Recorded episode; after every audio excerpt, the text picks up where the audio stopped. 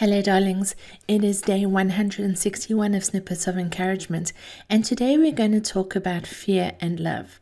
Well, actually, I'm the one talking, and this is what I'd like to share with you.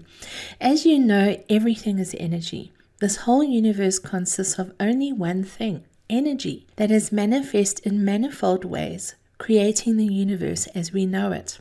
A lot is said about how there are two emotions that govern every choice on earth, and that's the emotion of fear and love.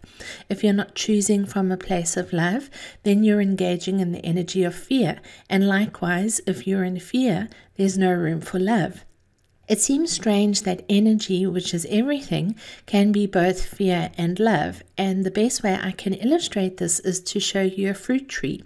Think of your favorite fruit and imagine yourself plucking gorgeous ripe fruit from the tree. Now, we all know that we can look at a fruit tree and see all the fruit as gorgeous, and yet, when we eat from the tree, the different individual fruit tastes quite different. How can this be when they all come from the same tree? Well, if the tree were like a matrix, each part of that tree is responding differently to the environment in which it lives, resulting in a tree that produces similar yet distinctly different fruit. In the matrix that is our lives, fear and love coexist, often having equal yet opposite effects on our lives. Let's look at them individually.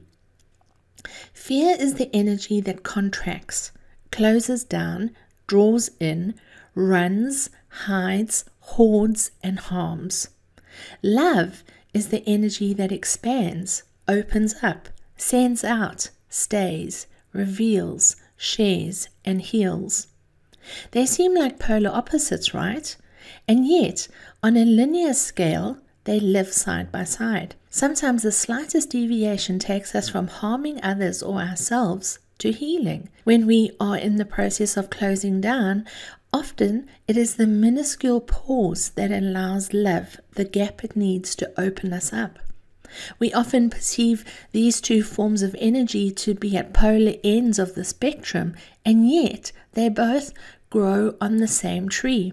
It literally lays in our power to choose the fruit we want more of. We can consistently pick and eat the fear fruits, or we can choose the love fruits. Many of us consume a blend of the two, often causing a yo-yo effect for ourselves. We may wonder why we do this, and I think it's a lack of consciousness that causes us to vacillate as we do. However, the more intentional and awake we are, the more we can make powerful, uplifting choices. I'm not trying to tell you how to live your life, it's yours to live. However, I do want to encourage you to play with the energy in your matrix that brings out the very best in you, which energy allows you to vibrate at your highest frequency. Whatever that is, consume as much of it as you can. I say this constantly, life is all about choice, so exercise your will making choices that bring you joy. You've been listening to Snippets of Encouragement with Angie Barnard. If you've enjoyed this snippet, share it with a friend. But more importantly, now that you've received, get out there and encourage somebody else. Have a wonderful day.